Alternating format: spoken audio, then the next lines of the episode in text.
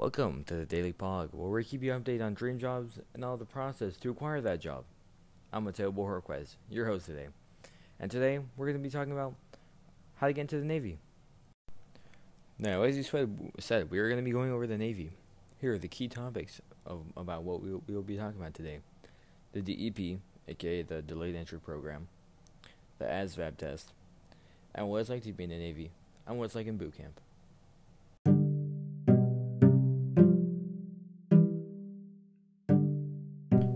So to take the delayed entry program, first you'll have to be recruited by a recruiter.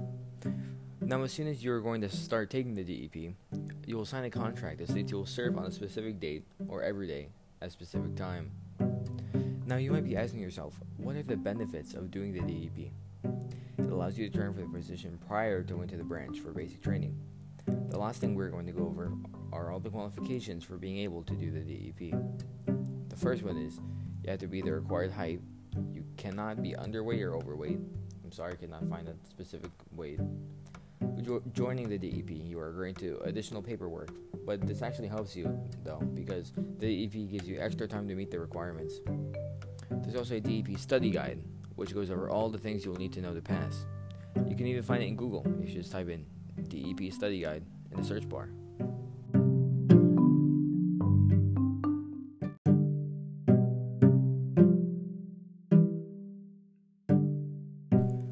Now that we've gone over the DEP, we're going to go over the ASVAB test.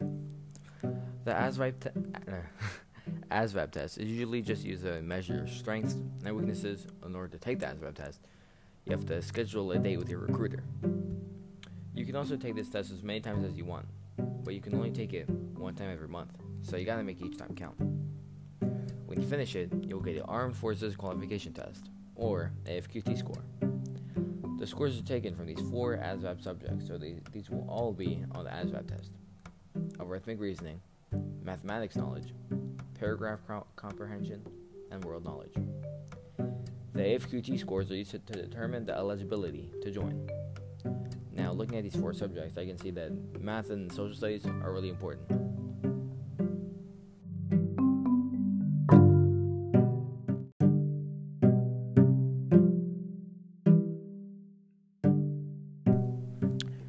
Now that we've gone over the DEP and the ASVAB test, we're going to go over the requirements to join the Navy almost like in boot camp.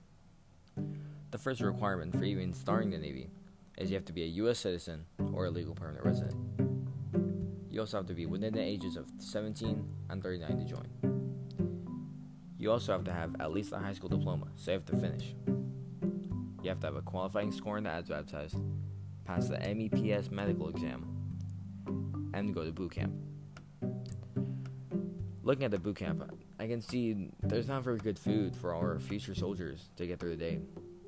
I think someone should actually be there to make them really good and nutritious foods to help them get through their day. For example, a five star chef, such as the legendary Gordon Ramsay. So now we're going to go over some disqualifications.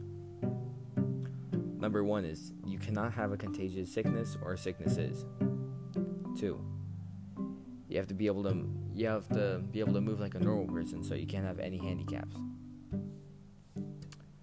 Three, if you have been convicted of a felony during adulthood or during childhood, for example, illegal drugs or sexual misconduct, you will be disqualified from joining the Navy.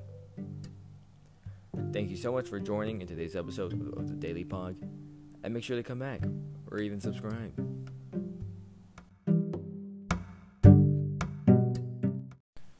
The sources used in this podcast for research are official military and Department of Defense po- websites.